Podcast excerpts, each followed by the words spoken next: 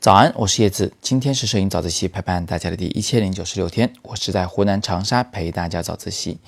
今天想跟大家分享一张我前天晚上在香港迪士尼拍的照片。我想跟你来讲讲这张照片的拍摄参数，看看我们能不能从中学到些什么。那这张照片的拍摄背景呢，是《狮子王》主题的一场表演，周围环境很暗，这两个男士呢正在耍火把。类似的场景呢，我们也会在夜晚的花车游行里面见到。也就是说，有快速运动的人物，并且呢，有一些非常亮的光源。那么我在这种场景下会怎么拍照呢？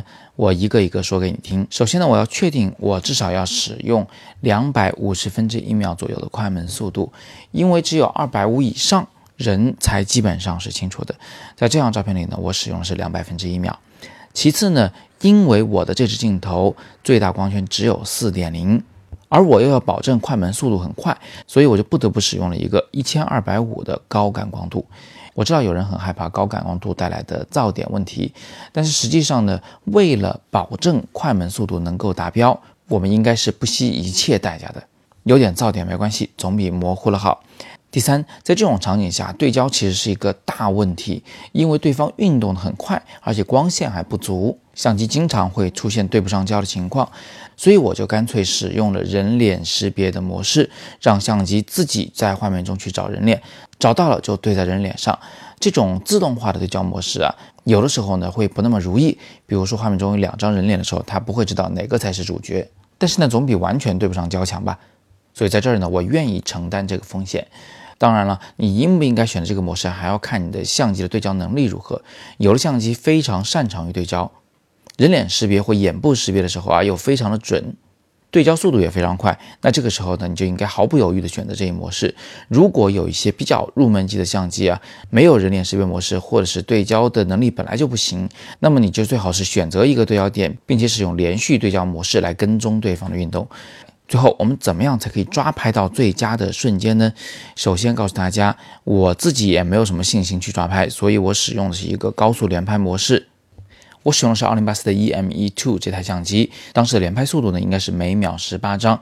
那这样一来，我就很容易在我连拍的这一堆照片里面去选出最佳的这个动作。不过，我也想提醒你一下，越是连拍速度高的相机，我们其实呢就越是要注意摁下快门进行连拍的时机。听准了，是连拍速度越快，我们就越要注意连拍时机，而不是你以前想象的那样，我只要摁下去，摁一大堆再去选就好了。为什么呢？因为它的连拍速度实在是太快了，我们摁的时间稍微长一点，这就会给后期的存储照片的空间以及挑片的速度都造成很大的压力。所以说是连拍，其实我们还是对时机有所选择的，还是会要在脑中去对最佳瞬间做一个提前的预判。好，那今天我们就聊这么多啊。最后我们总结一下，这张照片里有四个要点是值得注意的。